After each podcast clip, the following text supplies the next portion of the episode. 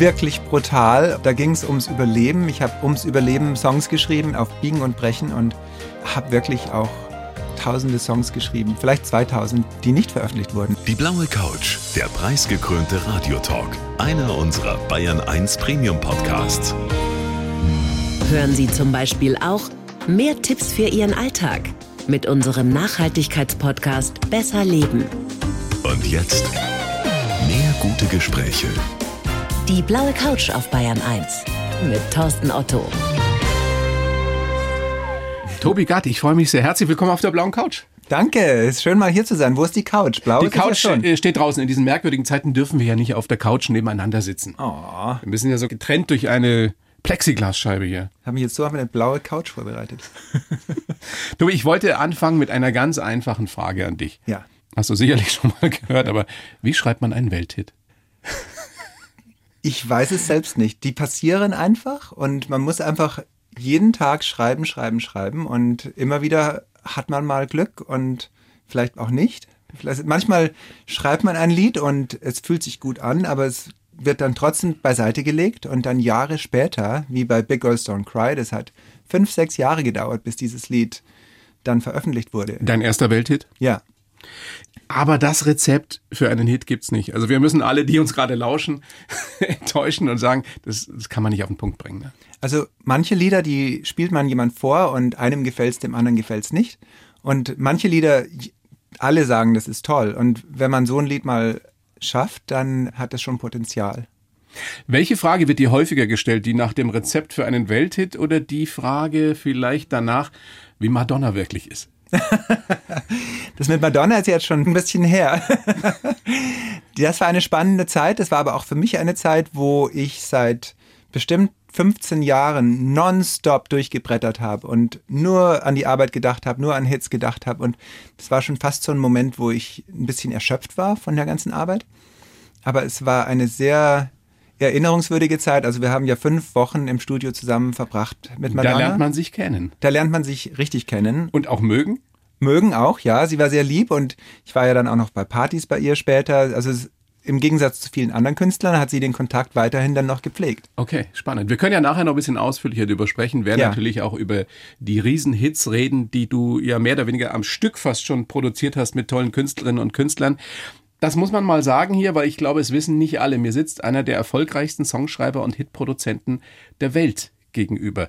Und was mir jetzt in diesen ersten Minuten schon auffällt, und wir haben ja schon mal miteinander gesprochen vor vielen Jahren, du bist ein unglaublich höflicher, netter Mensch ohne irgendwelche Allüren. Danke. Spielst du mir das jetzt nur vor oder bist du so? Ich glaube, das ist nicht gespielt. Kann ich selbst natürlich nicht beantworten. Ja, nee. Aber trotzdem. Ist das die amerikanische Schule auch ein bisschen? Also es ist schon oft so, dass je erfolgreicher die Künstler in Amerika, umso bescheidener und umso höflicher werden die. Also manche haben nur einen Hit und sind dann wieder weg, aber manche, die bleiben lange. Und man trifft ja jeden in der Branche dann irgendwie in einer anderen Gegend nochmal und dann nochmal und dann nochmal. Und da muss man schon einen guten Ruf hinterlassen überall. Das ist schon ganz wichtig, dass man mit allen Menschen zurechtkommt. Sag mir mal ein Beispiel für eine Künstlerin oder einen Künstler, die besonders nett sind, wo du sagst, unglaublich, der ist so erfolgreich oder die und trotzdem einer der nettesten Menschen, die ich kenne. Also Beyoncé, John Legend, die super nette Menschen. Wenn man mal die Zeit und das Privileg hat, mit ihnen im Raum zu sitzen, dann sind die super aufmerksam, nett, möchten alles über deine Familie wissen und wirklich sehr lieb. In Amerika ist es ja so, dass dich zumindest zu der Zeit, als du auf dem Höhepunkt deines Erfolgs warst, so 2015, 16, kannte dich wahrscheinlich jeder, der mit Musik irgendwas am Hut hat, auch viele andere. Wie ist das denn hier in Deutschland, wenn du über die Straße läufst? Also wenn ich über die Straße laufe, dann hat mich in Amerika auch keiner erkannt. Es war nur, wenn ich zum Beispiel zu den Grammys oder zu den Award-Shows gegangen bin, da hat mich jeder gekannt. Also alle in der Musikbranche, aber auf der Straße nein. Und jetzt durch DSDS ist es schon manchmal so, dass... Wo du als Juror aktiv bist, ja, für die, die es nicht wissen, ja. Genau, jetzt als Juror bei DSDS passiert es mir schon, selbst am Gardasee sagt schon jemand mal, hallo Tobi, darf ich ein Foto machen oder so. Ist okay. Ganz süß. Ist schön, oder? Ist lustig, ja. DSDS ist ein Format, das es seit vielen Jahren gibt, das lange ja auch mit Dieter Bohlen verbunden war. Jetzt hat sich die Jury komplett geändert. Das Konzept ist, glaube ich, auch ein bisschen anderes. Kannst du für uns mal erklären, was für dich den Spaß ausmacht, dass du da mitmachst als Juror? Ich wollte schon seit Jahren mal Juror sein. Ich habe ja viel in diesen Shows gearbeitet. Mit Simon Cowell hatte ich die zweite und dritte X-Factor in Amerika, die Musikproduktion gemacht. Mit Jimmy Iovine hatte ich in American Idol mal mitgemacht, auch immer im Rahmen von Musikproduktion. Und jetzt hatte ich mir schon immer gewünscht, auch mal ein Juror zu sein. Und ich hatte mit Ute von der UFA seit 8 Jahren haben wir telefoniert und gesagt, irgendwann klappt's doch dann mal. Und jetzt hat's endlich geklappt und es macht so viel Spaß. Also das merkt man euch auch an. Ja, danke. Also ich habe das lange nicht geguckt und jetzt mal wieder reingeschaut und fand es wirklich sehr, sehr sehenswert. Danke. Also wirklich lustige Angelegenheit, sehr unbefangen und tolle Talente. Wirklich bei den Live-Shows, ich kann es gar nicht glauben, wie gut die sind auf der Bühne. Ja. Was ist dein Rat an all diese Talente, die ja davon träumen, dass sie auch irgendwann mal es schaffen? Vielleicht sogar in New York, vielleicht sogar in Amerika. Es ist ein langer, unermüdlicher, steiniger Weg und man muss wirklich den Spaß in der Musik finden, am Musikmachen. Also wirklich, wenn man jeden Tag ein Lied schreibt, jeden Tag singt, das ist der Moment, wo man den Spaß haben sollte und nicht, wenn jetzt mal ein Erfolg ist, weil die Erfolge, die kommen oder kommen auch nicht und man kann wirklich nicht sagen, ich bin jetzt nur glücklich, wenn ich Nummer 1 Hit habe. Also ich bin glücklich, weil ich jeden Tag Musik machen darf mit tollen Sängern. Es gibt ja diesen Spruch, dass man erst dann in irgendetwas wirklich richtig gut werden kann, wenn man es 10.000 Stunden gemacht hat. Trifft das auch auf Songschreiben zu? Wie viele Wochen oder Jahre sind das? 3 Jahre oder wie lang ist das? Ungefähr. Es ist wirklich eher so, dass jeder muss finden, woran er gut ist. Und ich denke, jeder Mensch hat schon eine Veranlagung in einer gewissen individuellen Richtungen. Jeder hat ein Talent. Oder jeder hat ein Talent und es ist ganz wichtig, dieses zu erkennen und dann von früh an diesem Talent eine Chance zu geben, sich zu entfalten und nicht jetzt einem Traum hinterher zu rennen, wo das eigene Talent nicht dazu passt. Also das ist wirklich das ist ja ganz, die Schwierigkeit, das rauszufinden. Ne? Genau, das ist ganz wichtig, dass Kinder schon diesen Spielraum haben, verschiedene Sachen zu probieren. Aber du wusstest ja schon angeblich, als Junge im zarten Alter von 10, 11, dass du mal Songschreiber werden willst. Ich war ja hier im Bayerischen Rundfunk, als ich 10 Jahre alt war, mit Georg Kostja. 3-mal haben wir live gespielt. Aus meiner Rocktasche hieß das, oder? Da haben wir mit der Spider-Murphy-Gang gespielt, auf 3 Shows. Das war wirklich... mit eurer Band damals. Ja. Lass uns noch ein bisschen abwarten, erzähl erst nachher davon. Wie du möchtest. Großartige Geschichte. Du bist jetzt seit über 20 Jahren in den USA, bist damals eben nach New York gegangen, bist jetzt aber immer wieder hier eben, auch wegen deiner Eltern, die ja noch in der Nähe wohnen, oder dein Vater wohnt noch in der Nähe und auch wegen DSDS. Was ist das Erste, was dir auffällt, wenn du wieder in Deutschland bist? Wenn ich von Amerika nach Deutschland komme, denke ich erstmal, das ist alles so ruhig und so geordnet. In Amerika alles piep, piep, piep, so diese, überall ist ein Lärm und dann diese lauten Harley-Davidson und Presslufthammer und also ein endloser Lärm Tag und Nacht, vor allem in New York. Aber auch selbst LAX, der Flughafen von Los Angeles, ist so laut, dass ich nur mit Kopfhörern rumlaufen kann. Und in Deutschland, da reden alle ganz langsam, leise und man möchte seine Tischnachbarn nicht stören. Und das heißt, das ist für eine Zeit lang mal ganz angenehm, oder? Ich mag das. Ist schön. Du hast ein sehr, sehr spannendes Buch geschrieben, Tobi. All of Me von Beyoncé bis John Legend, wie ich es als Songwriter und Produzent aus Deutschland an die Spitze der Charts geschafft habe. Und es beginnt damit, dass du beschreibst, dass es 3 Jahre dauert, um in New York überhaupt mal den ersten Dollar zu verdienen. 3 Jahre, wie du sagst, die du durch die Hölle gehst. War es wirklich so krass? Auch bei dir? Es war wirklich wie kaltes Wasser und dann wieder heißes. Ich weiß nicht, das übersetzt sich nicht, aber... Es waren sehr, sehr harte Zeiten und andererseits hatte ich einen sehr, sehr großen Traum. Und mit jeder Hoffnung, die kam, da war ich wieder völlig euphorisch. Und dann ist mir wieder das Geld ausgegangen, da musste ich dann zu Fuß heimlaufen und konnte nicht die U-Bahn bezahlen und musste Tütensuppen essen. So ging das. Da waren Zeiten, also die Bank hat mir keinen Kredit gegeben und mein Geld ging langsam aus. Und du warst ja davor schon in Deutschland relativ erfolgreich. Mit Milli Vanilli unter anderem. Milli Vanilli, da war ich so 18 Jahre alt. Als ich nach Amerika dann ausgereist bin, da war ich dann so um die 30 Jahre alt. Also okay, da sind viel später, doch 10 Jahre in Deutschland vergangen, wo immer wieder mal hier und da eine Platte veröffentlicht wurde, aber die großen Erfolge, also die richtig großen Erfolge, fanden noch nicht statt. War dir klar, dass diese Zeit so hart werden würde? Also war dieser Traum so groß, dass es dir letztendlich wurscht war, was da passiert am Anfang? Nee. Und ich können es, glaube ich, auch nicht nochmal machen. Also es war echt wirklich brutal und da ging es ums Überleben. Ich habe ums Überleben Songs geschrieben. Ich war Tag und Nacht, habe Lexiken durchgelesen, habe wirklich versucht, diese amerikanische Popkultur aufzusaugen, zu verinnerlichen und das zu leben und Teil des Ganzen zu werden, auf Biegen und Brechen, und habe wirklich auch tausende Songs geschrieben, vielleicht 2000, die nicht veröffentlicht wurden. Also 2000 Songs? Bestimmt, ja.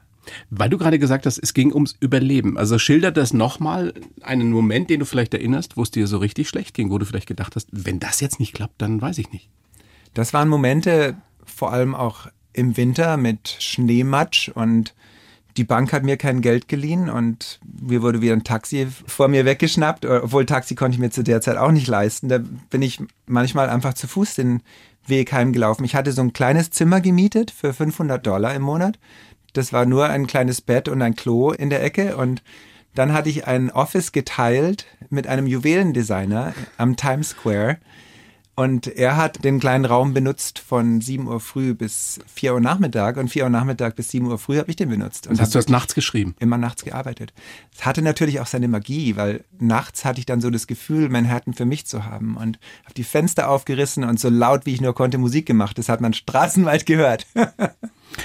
Also eine Menge Entbehrung, eine Menge Talent natürlich auch gehört dazu, damit man es irgendwann mal in New York schafft. Und du hast gerade geschildert, wie hart das war. Aber ich bin mir sicher, spätestens bei diesem Song hier, den wir jetzt gleich hören werden, von Fergie, Big Girls Don't Cry, dein erster Welthit eben, da wusstest du, jetzt habe ich es geschafft.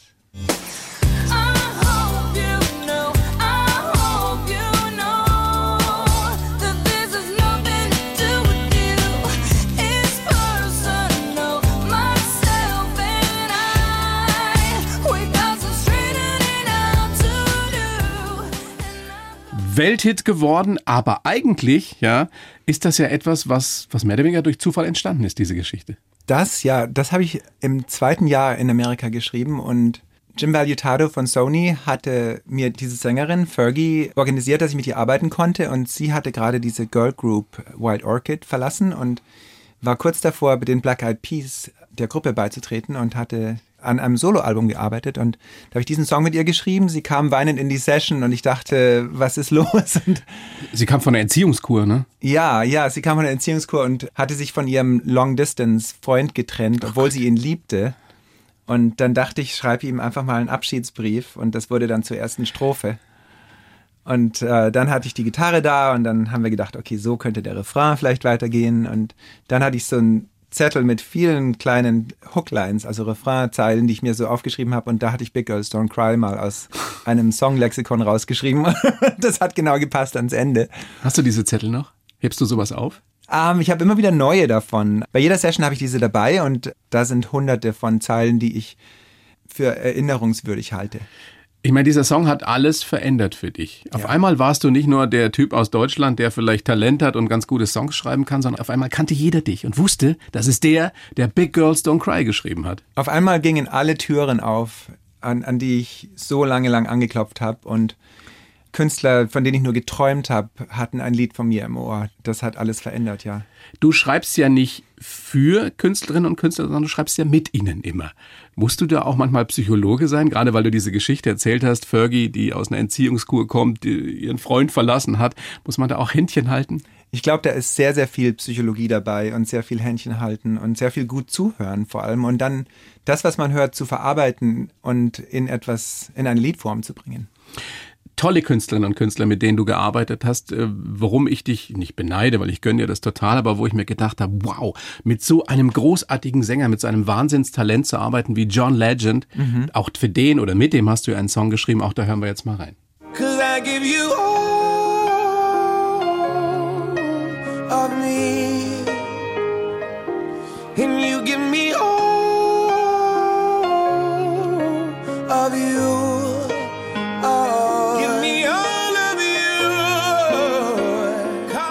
Wunderschöner Song, einer der schönsten Songs überhaupt der Popgeschichte. Danke. Fällt dir so eine Melodie, so eine Hookline, fällt dir die nachts um 3 ein? Fällt dir die in der Badewanne ein? Wo hast du die Inspiration gehabt für den Song? Also bei diesem Song kam John Legend in mein Studio und das war das 3. oder 4. Lied, das wir zusammen geschrieben haben, und er hatte schon die Worte All of Me loves all of you. Diese Worte hatte er schon, und er hatte schon die ersten 2 Akkorde auf dem Piano. Okay. Und dann haben wir uns zusammen hingesetzt. Ich habe überlegt, wie könnte das weitergehen, und habe dann auch an die Liebe, die ich für meine Frau verspüre, gedacht, und haben wir Zeile für Zeile dann zusammengeschrieben. Jeder hat sich ans Piano gesetzt und mal weiter probiert, und das ging ganz organisch, ganz schnell. Also innerhalb von 2-3 Stunden war das Lied fertig und aufgenommen. Wusstest du sofort, das Ding wird ein Welthit, als ihr es geschrieben hattet? Als das Lied fertig war, da dachte ich, es ist ein schönes Lied, aber ich hatte nicht das Gefühl wie bei If I Were A Boy für Beyoncé. Da hatte ich das Gefühl, dass es ein Hit wird, während wir es schreiben. Also Nonstop Gänsehaut mit John Legend, All of Me. Das hat sich gut angefühlt und authentisch, aber ich hatte noch nicht das Gefühl, dass es ein Hit wird. Du hast dafür einen Grammy gewonnen? Der Song, also einige meiner Songs haben Grammys gewonnen. Ich persönlich habe nie diese Statue bekommen. Du kriegst nur eine Urkunde, ne? Wenn nur Urkunden, ja, weil wenn das Album einen Grammy gewinnt, dann kriegt man nur die Statue, wenn man mehr als die Hälfte des Albums produziert hat. Okay. Ja. Aber trotzdem bist du zweifacher Grammy-Gewinner. Genau, einige der Songs waren auf Albums, die Grammys gewonnen haben oder wurden für verschiedene Sachen nominiert. Dieser Song hatte für Tiestos Remix einen Grammy bekommen. Das ist Wahnsinn, wenn man so erfolgreich ist. Und nochmal, ich habe es ja vorhin schon gesagt, du wirkst total normal und total bescheiden, was dich eben sehr sympathisch macht. If I can make it there, I make it anywhere. War das irgendwann mal der Plan? So nach Frank Sinatra? New York ist schon ein hartes Pflaster. Und wenn man dort ist und man sieht, dass alle um einen rum das schaffen und man möchte es auch schaffen, man arbeitet endlos. Also New York ist wie, wenn man in die härteste Universität der Welt geht, so ein bisschen. Und ich glaube schon, also als New Yorker, da geht man schneller, da spricht man lauter, da lernt man sich durchzusetzen. Wobei New Yorker dann auch in anderen Gegenden immer sehr laut sind. Aber du kannst immer noch leise. Ich hoffe. Das ist das Deutsche in dir, oder? Ja, ich hoffe doch. Tobi, ich habe für dich einen Lebenslauf geschrieben, bevor wir weiter ausführlich über all das sprechen, was du schon getan hast. Den gebe ich dir jetzt. Gut. Du liest mir das oder uns bitte so vor und sagst mir dann danach, ob das totaler Schmarrn ist oder ob du das so unterschreiben könntest. Bitteschön. Ich heiße Tobi Gad und die Musik ist mein Leben. Der Weg von den Gadrollers zu dem Hitman from Germany war steinig und steil. Mit Beyoncé, Fergie und John Legend habe ich Welthits geschrieben, mit Madonna habe ich mich angefreundet, aber leider auch Lady Gagas Talent nicht erkannt. Das stimmt. Wobei ich muss schon sagen, dass... Erklär's nachher. Erkläre ich nachher. Mein Rezept ist einfach. Immer, wirklich immer das Beste geben, alle mit Respekt zu behandeln und vor allem sehr gut zuhören. Ich habe trotzdem auch hunderte Songs geschrieben, die keiner wollte, aber ein Nein ist für mich immer ein Ansporn. Besonders geprägt haben mich die Musik meiner Kindheit, die frühe Trennung meiner Mutter und ein väterlicher Freund in den USA. Ich liebe die Natur, Orang-Utans und den Gänsehautmoment, wenn eine zündende Idee kommt. Das, was zählt, ist, was du der Welt zu sagen hast. Gut geschrieben. Dankeschön. Ja. Könntest du so unterschreiben, Tobi? Das könnte ich so unterschreiben. Das waren tausende Songs. Also nicht nur hunderte, die keiner wollte. Nicht nur hunderte Songs. Hast du die noch irgendwo in der Schublade liegen? Eigentlich all die Songs, die abgelehnt wurden? Die habe ich alle noch und das ist wirklich frustrierend, weil da sind viele Lieder dabei, an die ich glaube und die kein Gehör gefunden haben. Das ist kann ja noch kommen. Wahrscheinlich nicht für alle 2000. Stimmt das? Über 20 Nummer-1-Hits geschrieben? Je nachdem, wie man zählt, sind es auch mehr. Wow. Ich glaube, wenn man jedes Land zählt, dann sind es weit über 30. Aber es kommt ja auch drauf an, in welchem Land. Also wenn man jetzt in England oder wenn man in Amerika Nummer 1 hat, dann ist es wesentlich bedeutender, als wenn man jetzt in Deutschland einen Nummer 1-Hit hat. Was ist Erfolg für dich? Also ich gehe mal davon aus, du musst dir keine Sorgen mehr finanziellerweise um deine Rente machen. Aber was bedeutet für dich Erfolg noch heutzutage? Erfolg ist, wenn ein Lied von mir im Radio spielt. Das ist ein toller Moment, wenn ich im Radio Songs von mir höre. Und einige von diesen Songs sind glücklicherweise noch im Radio. Das fühlt sich sehr, sehr gut an. Das fühlt sich so an, man hat eine Idee zu Hause gemacht und die kommt dann full circle. Also andere singen dein eigenes Lied. Das ist toll. Der nächste Song, den wir jetzt hören, ist für mich so ein Song, wo ich tatsächlich jedes Mal, wenn er im Radio läuft, das Gefühl habe, da ist einfach eine Geschichte dahinter. Da hat jemand nicht nur eine tolle Melodie komponiert, sondern das ist eine Story, mit der sich ganz, ganz viele identifizieren können. Wir hören kurz rein und dann würde ich dich bitten zu erklären, warum das gerade in Amerika und auch in England so wichtig ist, dass so ein Song eine Geschichte hat.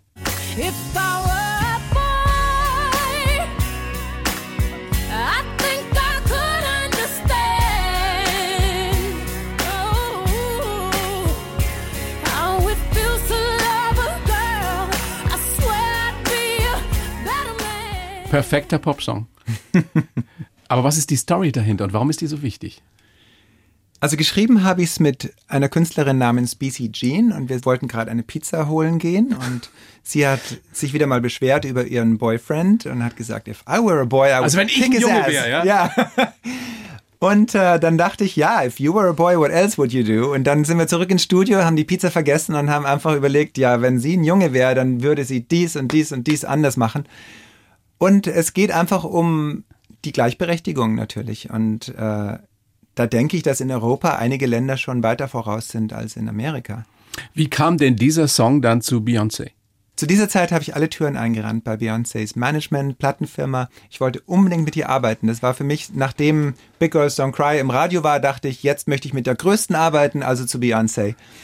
Und nach 6 Monaten hat mich ihr Management endlich angerufen und gesagt, ja, Beyoncé möchte auch mit dir arbeiten.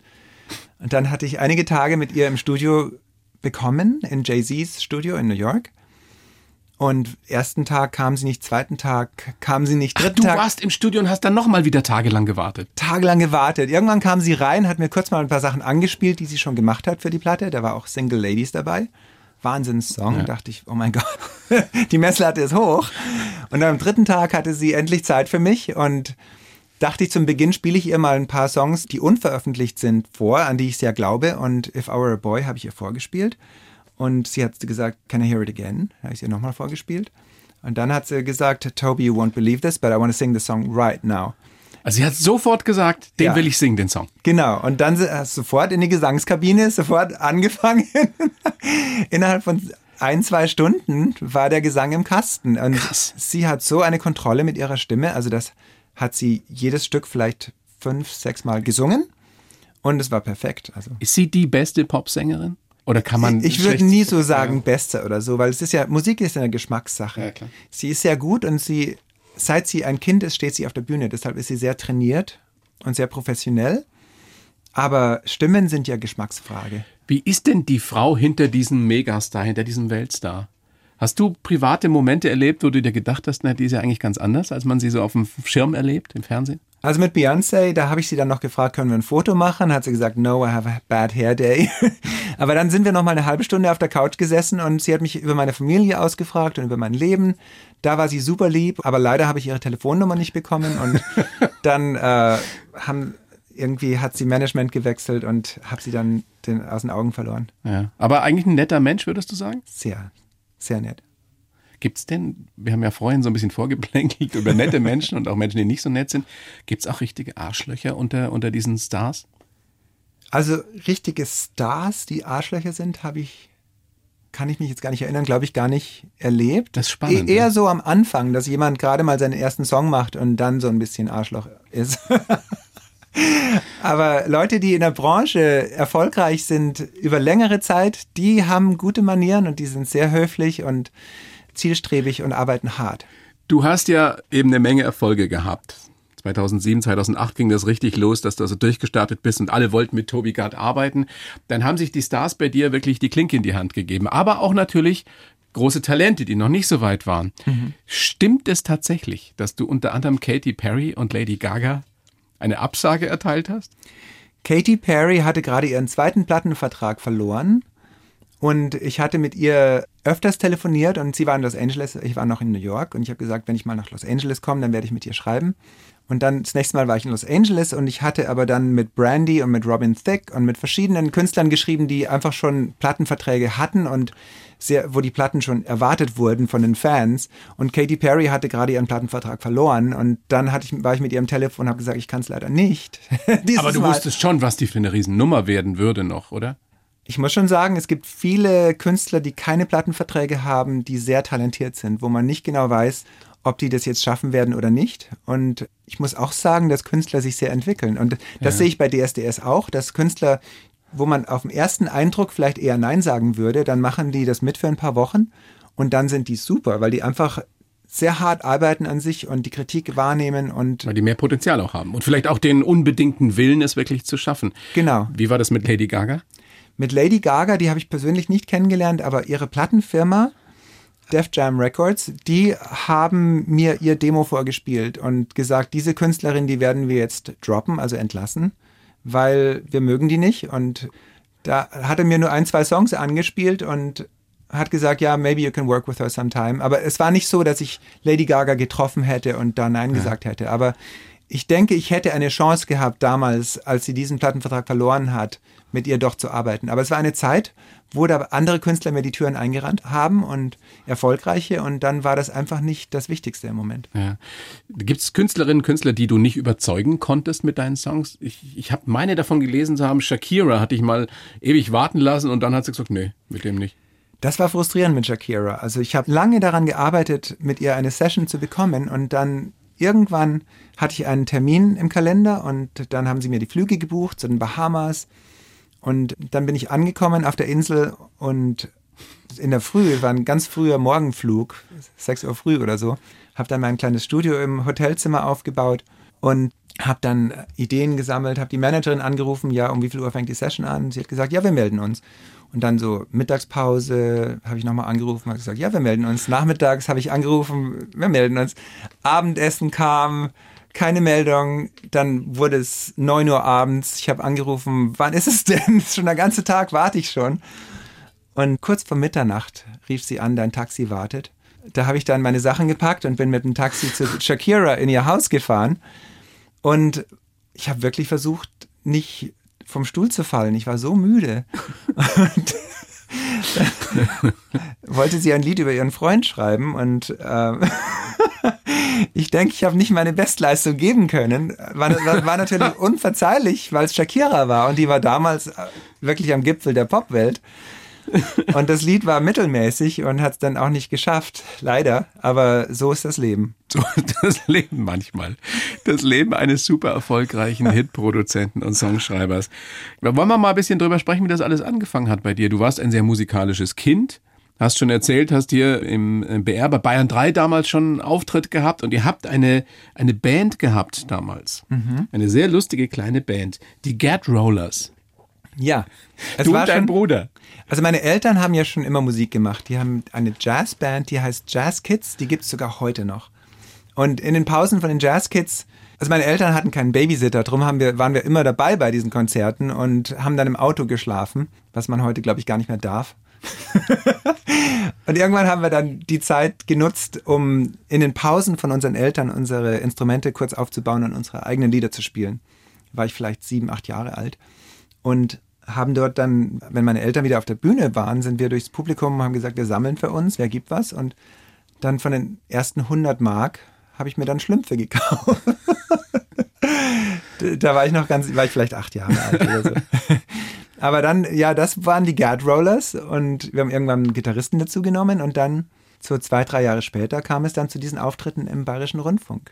Mit Georg Kostja. Und da war ja eigentlich klar, dass aus dir mal was werden würde. Nee, das war noch nicht klar. Spätestens als du bei Bayern 3 aufgetreten bist. Gibt's heute, Tobi, noch die Momente, wo du dich manchmal zwicken musst, wenn du morgens aufwachst und du denkst, das ist eigentlich unglaublich, der Junge aus dem Dorf bei Dachau und jetzt bin ich in L.A., in New York und bin selber ein Star? Also als ich für den Riva Verlag mit Mario Weidemann dieses Buch angefangen habe, da ist es mir eigentlich erstmal klar geworden, was ich für eine Reise durchgemacht habe. Weil in meinem Kopf geht es immer nur um die Zukunft, immer nur um das nächste Lied, das nächste Projekt, die nächste Sänger. Und da hatte ich zum ersten Mal die Chance, zurückzublicken auf mein Leben. Und ja, da war es dann schon, waren Momente dabei, wo ich dachte, das hätte auch so schief gehen können. Muss eigentlich verfilmt werden, ne, dein Leben. Da gibt es auf RTL einen Film, der heißt Absolut, Tobi Gad. Und das kann man auf RTL googeln und kann es sehen. Da haben die wirklich einen einstündigen Film gemacht. Die waren in Los Angeles vor ein paar Wochen und haben das gedreht und das ist ein bisschen so mein ganzer Lebenslauf. The Making of Tobi Gad. Da hat auch John Legend, haben wir auch interviewt für diesen Film, und Leona Lewis, die haben alle miterzählt von meinen guten Momenten im Leben und das kann man auf Absolut sehen. Damit man so erfolgreich ist, wie du es bist, da gehören ja immer andere Menschen auch dazu. Alleine schafft man das nie. Und es gab unter anderem, wir haben ja schon Frank Farian angesprochen, damals Milli Vanilli, der dich gefördert hat. Und dann gab es einen Mann in den USA, als du diese ersten 2, 3 harten Jahre dort hattest, nämlich einen Manager namens David Sonnenberg. Manche wissen vielleicht noch, die sich für Musik interessieren, er hat ganz, ganz lange mit Meatloaf gearbeitet. Ja, genau. Ich weiß nicht, 40 Millionen Platten verkauft oder so, ja. Was hat der an dir gefressen gehabt? Also warum hat er gesagt, der Tobi Gad, mit dem will ich unbedingt zusammenarbeiten? Und der ist ja dann auch sowas wie dein väterlicher Freund geworden. Ja, so im 2. Jahr in New York habe ich ihn schon mal ein bisschen kennengelernt. Im dritten Jahr in New York haben wir dann vertraglich zusammengearbeitet und seitdem ging es mir finanziell dann auch gut. Er hat auch ein bisschen Zeit gebraucht, um mir zu vertrauen. Ich habe Zeit gebraucht, um ihm zu vertrauen. Er war natürlich am Gipfel seiner Managerwelt. Er hatte einen Oscar für seinen Film When We Were Giants mit Muhammad Ali bekommen und hat gerade Black Eyed Peas, Fugees gemanagt und wirklich alle Superstars. Also es war für mich ein Wahnsinnsdurchbruch, von diesem Mann vertreten zu werden. Aber hat er dir mal gesagt, was er in dir gesehen hat? Ja, er hat von früh an, sagt er, dann doch jemand gesehen, der, wie sagt man, der unabhängig denkt und sehr hart arbeitet und nicht aufgeben möchte. Ist es bei dir wirklich so, immer dann, wenn du mal, und das hast du ja geschildert, eindrücklich geschildert, dass du oft abgelehnt wurdest, dass du das als Ansporn betrachtet hast? Du bist nie frustriert und sagst, jetzt mag ich nicht mehr? Da ist so viel Frust dabei bei dieser Arbeit. Also ich konnte es meinen Töchtern auch nicht raten, diesen Weg zu gehen. Das ist wirklich 90% oder manchmal fast nur Absagen. Und dann trotzdem an das, was man macht, zu glauben, das ist dann manchmal schon der Wahnsinn. Was ist der Traum, der wirklich damals schon als kleiner Junge in dir entstanden ist, wenn du den auf den Punkt bringst? Was ist es wirklich, was dich nach New York getrieben hat, was dich zu einem der erfolgreichsten Songproduzenten überhaupt gemacht hat? Als 10-Jähriger habe ich ja davon geträumt, Eisverkäufer zu werden. Aber dann so mit 20... Traumjob. Ja, genau. Kann absolut. Man immer Eis essen, den ganzen Tag. Das war so mein großer Traum. Ja, klar. Hatte ich Georg Kostja gesagt am Radio. Dann, als ich 20 war, hatte ich mit meinem Bruder eine Platte gemacht, die hieß Q Energy. Das war nicht erfolgreich, aber trotzdem kam George Clinton von Amerika als Gastkritiker und hatte unsere Platte kritisiert und hat dann mit uns doch auch mal gejammt und uns auf die Bühne gelassen zu seinem Konzert und hat danach gesagt, Tobi, Jens, ihr sollt nach Amerika kommen. Und ich habe es damals noch nicht verstanden. Also ich wünschte, ich hätte diese Chance wahrgenommen damals. Dann hätte ich 10 Jahre vorher schon meine Karriere dort beginnen können. Aber man weiß ja nicht, vielleicht musste alles so sein, wie es war. Aber nochmal, was ist der Traum? Es geht dir ja nicht um Millionen, um Geld. Das ist ja nicht dein Ziel gewesen, nie gewesen. Das hast du erreicht, aber es war nie das Ziel. Was ist das, was du erreichen wolltest? Es war eigentlich schon immer ein gutes Lied zu schreiben und dass dieses Lied dann auch von vielen Leuten gehört wird. Das ist, glaube ich, der Traum. Und auch mit Stimmen zu arbeiten, die ich liebe. Also eigentlich immer meinen Lieblingssong zu schreiben. Jeden Tag, wenn ich einen Song schreibe, der mich richtig glücklich macht, das ist der große Traum. Und wenn dieser Song viele andere Menschen glücklich macht, dann ist es schon hervorragend. Was ist dieser Gänsehautmoment? Der Moment, in dem du die Idee hast zu einer Melodie oder in der Moment, in dem der Song fertig ist? Genau, vielleicht ist der große Traum nämlich einfach Gänsehaut. Die Gänsehaut kommt, wenn eine gute Idee plötzlich kommt. Und dann kommt die Gänsehaut, wenn ich diese Idee dann mit einer hervorragenden Sängerin umsetze. Und dann kommt die Gänsehaut wieder, wenn es im Radio läuft. Apropos Gänsehaut, wie ich weiß, eine deiner Lieblingskünstlerinnen, vielleicht sogar die Lieblingskünstlerin, die hören wir jetzt. You make me wanna say I do, I do, I do, do, do, do, do, do. Yeah, I do, I do, I do, do, do, do, do, do. Colbie Caillat, I do, I do, I do, I do. Was du alles geschrieben hast, Alter. Ja, diese Frau, so eine tolle Künstlerin und eine schöne Stimme und eine liebenswerte Person. Und eine Frau, die surfen kann. Kann sie surfen? Also eine Frau, die das Meer liebt, sagen wir es mal so. Und die auch viel in Hawaii lebt. Ja, dann muss sie surfen können. Ich weiß nicht, ob sie surfen kann. Wenn man auf Hawaii lebt, kann man nicht surfen? Aber sie rief mich irgendwann mal an und sagte, ich war gerade in einer Session mit der Gewinnerin von X Factor. Die ist extra aus New York für eine ganze Woche gekommen. Und am ersten Tag rief mich Colbie Caillat an. Wir hatten schon diesen I-Do-Song, aber da rief mich Colbie Caillat an und sagte, Tobi, I'm in Hawaii, do you want to come over? Write some songs. Ich habe erstmal gesagt, nee, ich kann nicht, weil ich habe da diese Künstlerin jetzt da. Scheiße. Aber dann habe ich aufgelegt und dann habe ich überlegt, nein, das mache ich jetzt. Und habe dann zurückgerufen und habe gesagt, okay, morgen früh bin ich da. Habe dann leider diese Künstlerin abgesagt. Das war ein bisschen schmerzhaft. Aber die Woche in Hawaii mit ihr war ein Traum. Wir haben wirklich 5 Songs geschrieben. Und in der Früh hatte ich mit ihrem Gitarristen dann immer gesurft in der Früh und Ideen gesammelt. Und nachmittags haben wir dann diese Ideen aufgenommen. Und abends seid ihr am Strand gesessen, so wie man sich das vorstellt? Wunderschön, ja. Oh Gott. Du hast ein Leben, aber du hast es dir verdient, dieses Leben, Tobi. Immer wieder mal. Ja, das sind natürlich die Highlights, absolut. Ich gehe mal davon aus, die Frau, die wir jetzt hören, dann als nächstes mit Na, ich weiß gar nicht, vielleicht kann die sogar auch surfen.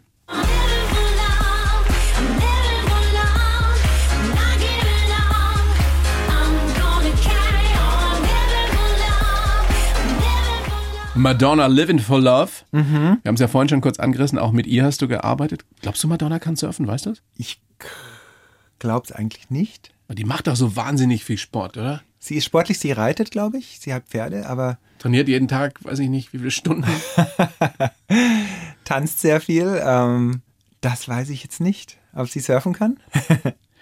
Ich habe in der Vorbereitung gelesen, dass du da ein bisschen Schiss hattest vor dieser Zusammenarbeit mit ihr. Stimmt das? Ich hatte Riesenschiss vor dieser Zusammenarbeit. Am Anfang hat mich die Plattenfirma einfach angerufen, ob ich in einem Songwriting-Camp mitmachen möchte für Madonna. Und normalerweise mache ich diese Camps nie. Also es gibt ein Casting sozusagen dafür, genau, wer dann vielleicht einen Song mit ihr schreiben darf. Genau, und da war ich fast eine Woche lang in einem dunklen Studio ohne Fenster und habe Ideen aufgenommen und Madonna kam nicht. Und dann...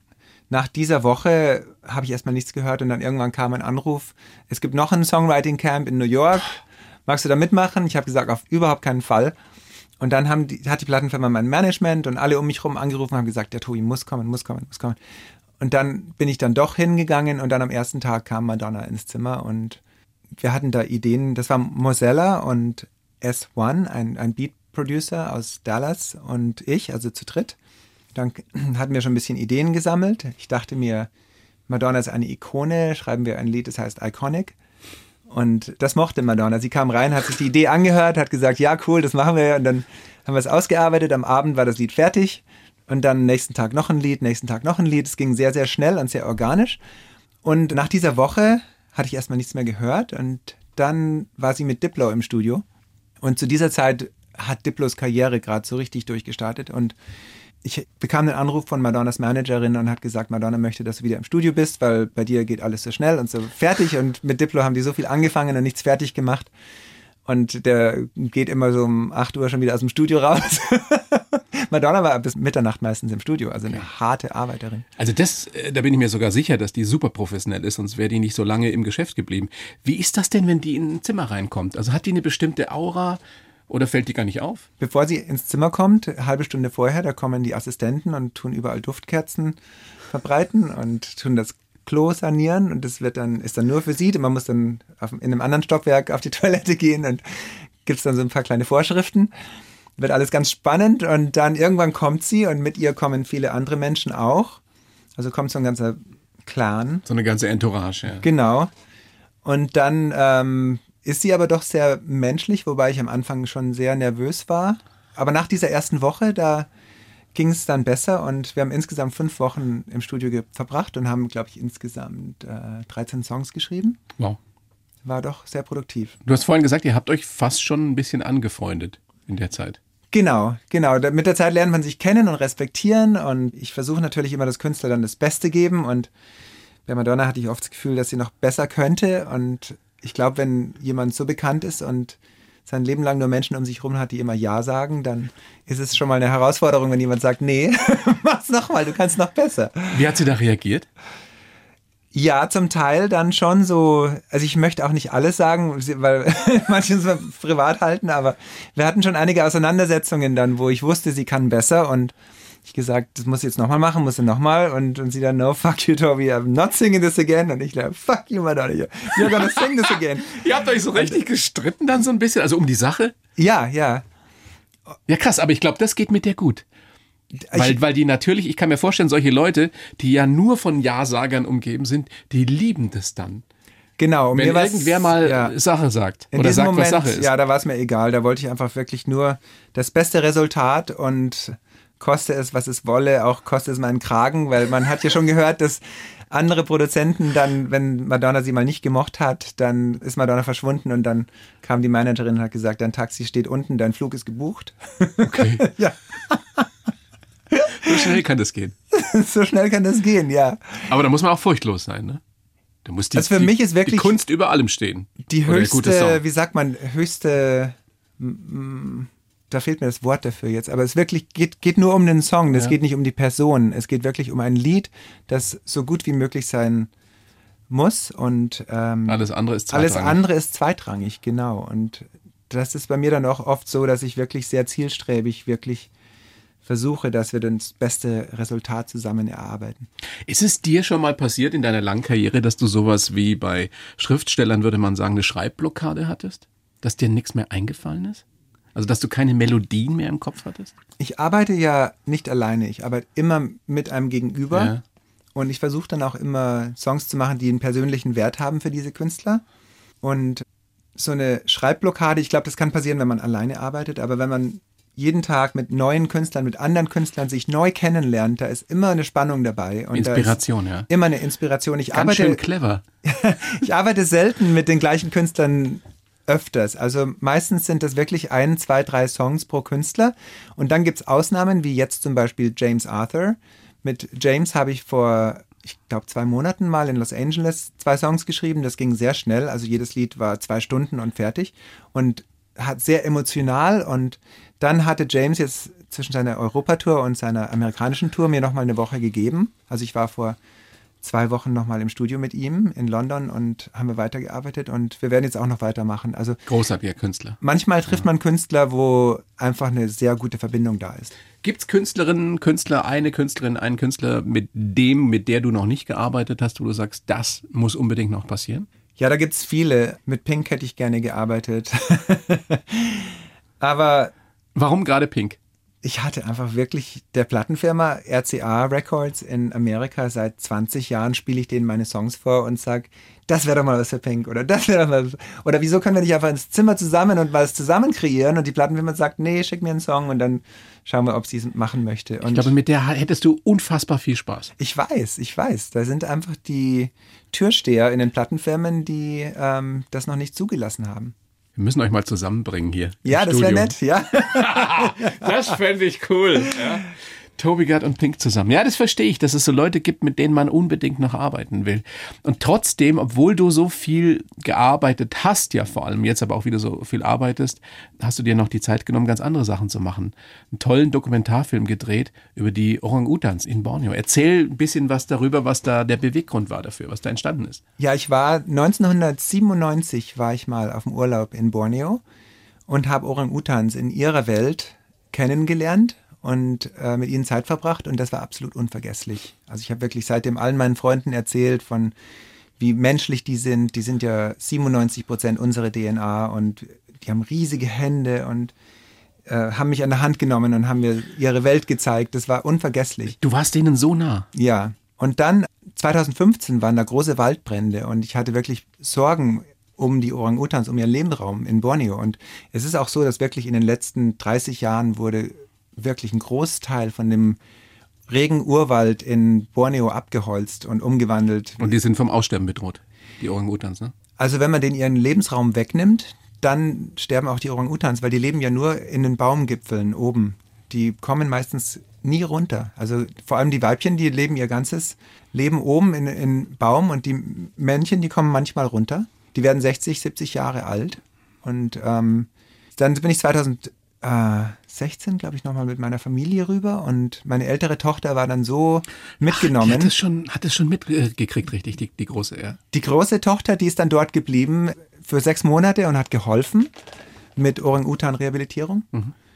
Und dann habe ich sie ein paar Mal besucht, während sie da war und dachte mir, die Welt muss über die Orang-Utans lernen, bevor wir die verlieren, weil es kann wirklich sein, dass wir innerhalb unseres Lebens denen ihren ganzen Lebensraum zerstören und es keine Orang-Utans mehr gibt. Und die sind wirklich, Menschenaffen sind so unglaublich, wenn man sie in ihrer Welt erlebt. Das ist ein Erlebnis, das hoffe ich, dass das jeder Mensch auch mal erleben kann. Wann wird es denn diesen Film zu sehen geben? Wir sind jetzt seitdem an diesem Film, ich bin 2-mal selbst hin mit Freunden und habe dokumentiert. Und ein 3. Mal war ich mit 2 Schauspielern dort und wir haben dann von Dr. Biruté Galdikas, also sie ist eine Forscherin, die ist seit 50 Jahren im Regenwald und Dr. Louis Leakey hat damals Jane Goodall dazu bewegt, die Schimpansen zu studieren und Dian Fossey dazu studiert, die Mountain Gorillas in Afrika zu studieren und dann auch Dr. Biruté Galdikas dazu bewegt, die Orang-Utans in Borneo zu studieren. Also 1972 kam die 25-jährige Biruté in den Regenwald und hat dann dort angefangen, Orang-Utans zu studieren. Und diese Geschichte erzählen wir in diesem Film. Jetzt während der Pandemie wollten wir eigentlich wieder rüber, um weiter zu filmen. Aber in dieser Zeit hat Biruté, sie ist mittlerweile 75, dann uns ihre Archive geöffnet und hat ganz viel Material, das nie veröffentlicht wurde von damals. Und jetzt haben wir mehr und mehr dieses Material eingearbeitet in den Film. Und wir machen momentan Riesenfortschritte. Ich kann es noch nicht sagen, aber da gibt es eine große Firma in Los Angeles, die jetzt Interesse hat, mit uns diesen Film fertig zu machen. Klingt super, super spannend. Wir freuen uns drauf. Tobi, ganz wichtige Sache, weil ich glaube, immer noch viele von uns haben nicht verstanden, wie bedenklich, wie bedrohlich dieses Artensterben auch für uns Menschen stimmt natürlich sein wird und schon ist. Du hast im Vorgespräch und in einem anderen Interview gesagt, diese Covid-Zeit, diese Corona-Zeit, die war gar nicht nur negativ für dich, weil du wieder mehr Zeit hattest. Für die Familie natürlich, aber auch für dich. Und du bist in dieser Zeit, hast du gesagt, wieder langsam zum Menschen geworden. Weil du so kaputt warst oder so ausgebrannt oder warum? Also ich denke, 2015 hatte ich mal die Bremse gezogen von der Arbeit, wo All of Me und Madonna und alles war einfach ein bisschen zu viel. Aber dann habe ich wieder angefangen mit der Arbeit und dann kam die Corona-Zeit. Und dann hat sich ja jeder erstmal wirklich mit seiner Familie wieder die ganze Zeit verbracht. Und das war ein sehr interessanter Reset, ich glaube, für die ganze Welt. Viel hat sich verändert. Ich habe es gelernt über Zoom, also über, wie sagt man, Videokonferenz. Das haben wir alle lernen müssen, ja. Und der Vorteil ist natürlich, dass die Künstler müssen jetzt nicht nach Los Angeles fliegen, damit ich mit denen arbeiten kann. Also da habe ich viel mit London gearbeitet, viel mit Kanada gearbeitet. Und dann an dem Film habe ich weitergearbeitet. Ich habe auch einen Musical-Film angefangen. Da arbeite ich immer noch dran. Ich glaube, ich habe sehr, sehr hart wieder gearbeitet durch die ganze Corona-Zeit. Und wir waren auch in unserer eigenen Bubble. Also mein Filmeditor und mein Assistent und meine Familie. Wir sind wirklich wie eine große Familie geworden und haben sehr viel zusammen unternommen. Das war toll. Aber es war eine gute Zeit für dich offenbar in gewisser Hinsicht, ja. Ja, es tut mir leid um alle Leute, die gelitten haben in der Corona-Zeit. Also einige sind gestorben, einige haben Folgen noch von der Krankheit. Aber für mich persönlich war es eine sehr transformative, produktive Zeit und für unsere Familie war das sehr schön. Ich würde dir gerne noch eine sehr persönliche Frage stellen, weil ich ja weiß, du hast das ja auch schon erzählt, dass deine Mutter eure Familie damals verlassen hat, als du noch relativ klein warst. Ja.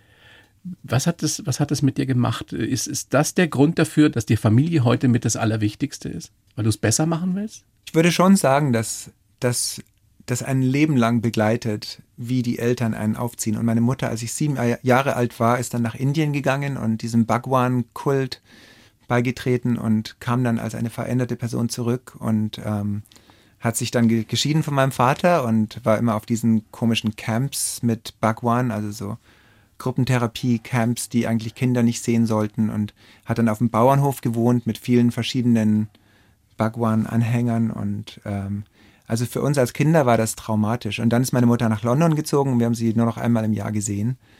Für mich ist Stabilität in der Familie wirklich das Wichtigste für die Kinder und für meine 2 Töchter, da ist es mir ganz wichtig, dass es eine stabile Familie ist. Weil also diese, wie sagt man, wenn man verlassen wird von der Mutter, das ist ein Wahnsinnsloch im Bauch, das hat Jahrzehnte gedauert, bis das für mich wieder zu war und wo ich dann dass dieses Mutterbedürfnis nicht mehr hatte. Wie ist das Verhältnis heute? Redet ihr miteinander? Meine Mutter hat mittlerweile Parkinson und in ihrem Kopf leider macht wenig noch Sinn. Aber die letzten 20 Jahre vor dem, da war sie für mich eher so wie eine Tante, wie eine entfernte Tante. Also wenn man diesen Mutterbund nicht hat zu einer Mutter, dann wird man da auch ein bisschen gefühlslos und es war eher wie eine entfernte Verwandte und dann hatte meine Mutter eher das Bedürfnis, dass ich Zeit mit ihr verbringe und für mich war das dann drittrangig, also es war wirklich ganz egal. Hast du ihr verziehen? Ich habe ihr dann irgendwann verziehen, wobei dadurch kamen dann diese Gefühle, diese Muttergefühle nie wieder, das ist einfach weg und das ist ja das, was dann so eine Mutter-Sohn-Beziehung wertvoll macht, weil das habe ich mit meinem Vater, mein Vater hat uns großgezogen. Ich liebe meinen Vater, also er hat so viel für uns gegeben und das tut man als Kind oder später hat man das Gefühl, man möchte das auch zurückgeben. Tobi, vielen Dank für diese sehr, sehr ehrlichen Worte von dir. Danke. Großes Dankeschön, dass du da bist. Tolles Buch, All of Me, von Beyoncé bis John Legend, wie ich es als Songwriter und Produzent aus Deutschland an die Spitze der Charts geschafft habe. Was für ein Lebenswerk jetzt schon. Im zarten Alter von, wie alt bist du jetzt? 53? Ich bin jetzt 3 oder 54.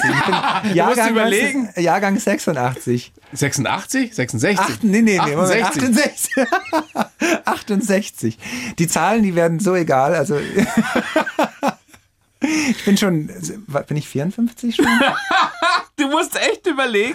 Weil wir haben den Geburtstag jetzt... Normalerweise habe ich riesige Geburtstagspartys gemacht. Ja. Und seit Corona haben wir die Geburtstagspartys gestrichen. Das ging jetzt so ganz...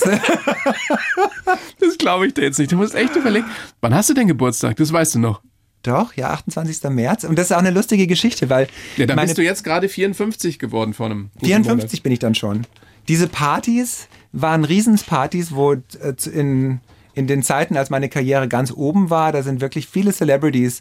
Also eine Party noch, da war Jason Mraz, Fifth Harmony, Gavin DeGraw, Colbie Caillat, also wirklich lauter Superstars haben bei mir im Garten gespielt und ich hatte 200 bis 300 Gäste und Wahnsinnspartys damals. Und diese Partys waren immer nach den Pfingstferien, sagt man ja. Okay. Und deshalb im Internet dachten dann die Reporter, dass mein Geburtstag der 12. April ist. Und in Wikipedia und überall im Internet steht, mein Geburtstag ist 12. April und das stimmt nicht. Aber ich kann es auch nicht korrigieren. Ich habe es versucht zu korrigieren auf Wikipedia. Es wird sofort wieder umgeändert in 12. April. Lustige Geschichte, Tobi. Ja. Vielen Dank, bleib gesund und alles Gute. Vielen Dank dir. Die Bayern 1 Premium Podcasts. Zu jeder Zeit, an jedem Ort. In der ARD Audiothek und auf bayern1.de. Bayern 1 gehört ins Leben.